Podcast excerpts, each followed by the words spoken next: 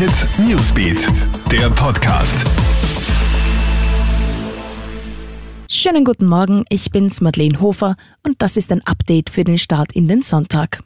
In Beirut haben die Proteste gestern mit Gewalt geendet. Vier Tage nach der verheerenden Explosion sind Jahrtausende Menschen in der libanesischen Hauptstadt auf die Straße gegangen, weil sie der Regierung die Schuld an dem Unglück geben und nun Neuwahlen fordern. Die Massenproteste sind aber komplett ausgeartet. Mehrere Ministerien wurden kurzzeitig besetzt, ein Polizist ist ums Leben gekommen und mehr als 200 Menschen wurden verletzt. Heute findet eine von Frankreich und der UNO organisierte internationale Geberkonferenz statt. Dabei sollen Spenden für die humanitäre Nothilfe im Libanon gesammelt werden.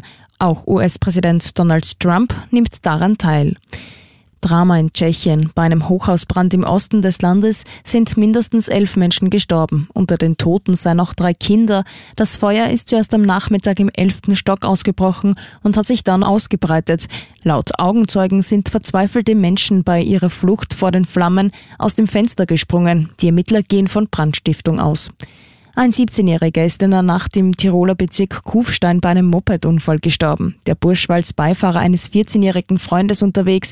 Die beiden stürzen wegen zu hoher Geschwindigkeit. Dabei verliert der 17-jährige Beifahrer seinen Helm, wird in einen Bach geschleudert und stirbt. Der 14-jährige Mopedlenker war ohne Helm unterwegs.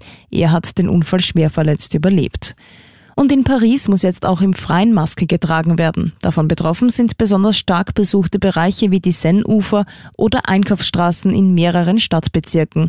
Die Maskenpflicht gilt in der französischen Hauptstadt ab morgen. Schon seit Juli warnen Experten in Frankreich vor einer zweiten Corona-Welle. In mehreren Städten muss daher schon länger im Freien eine Schutzmaske getragen werden, so etwa auch in dem beliebten Urlaubsort Nizza.